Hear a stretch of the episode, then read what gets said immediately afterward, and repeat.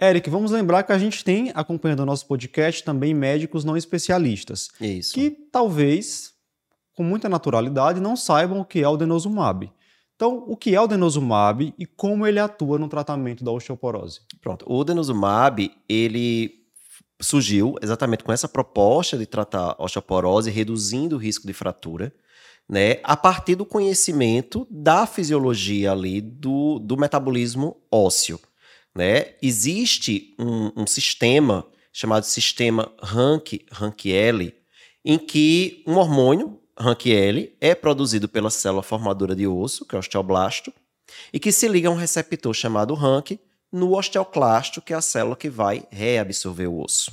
Então, o Rank-L estimula os osteoclastos. Então, o Rank-L estimula a reabsorção óssea. Se eu tenho excesso de Rank-L, eu vou ter excesso de reabsorção óssea, consequentemente pode desenvolver osteoporose. Uma mulher na pós-menopausa, isso está acontecendo.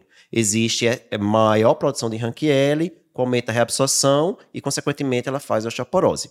O que é que o denosumab faz? Ele é um anticorpo monoclonal que se liga ao Rank-L, se liga a esse hormônio, e impede que ele se ligue ao receptor Rank no osteoclasto. Então, impede a estimulação dos osteoclastos pelo Rank-L. O que é que vai acontecer com a reabsorção óssea? vai cair. Então, assim como os bisfosfonatos, o denosumab também é um antirreabsortivo, certo? Com um mecanismo de ação que não tem nada a ver com bisfosfonato. É outro mecanismo de ação, mas que no final vai chegar ao mesmo lugar. Diminuir a reabsorção, é, diminuir a reabsorção óssea, proporcionando assim um aumento da massa óssea e tendo como consequência o desfecho de redução de fratura. Certo mas ele não é um estimulador da síntese de osso novo, certo? Não.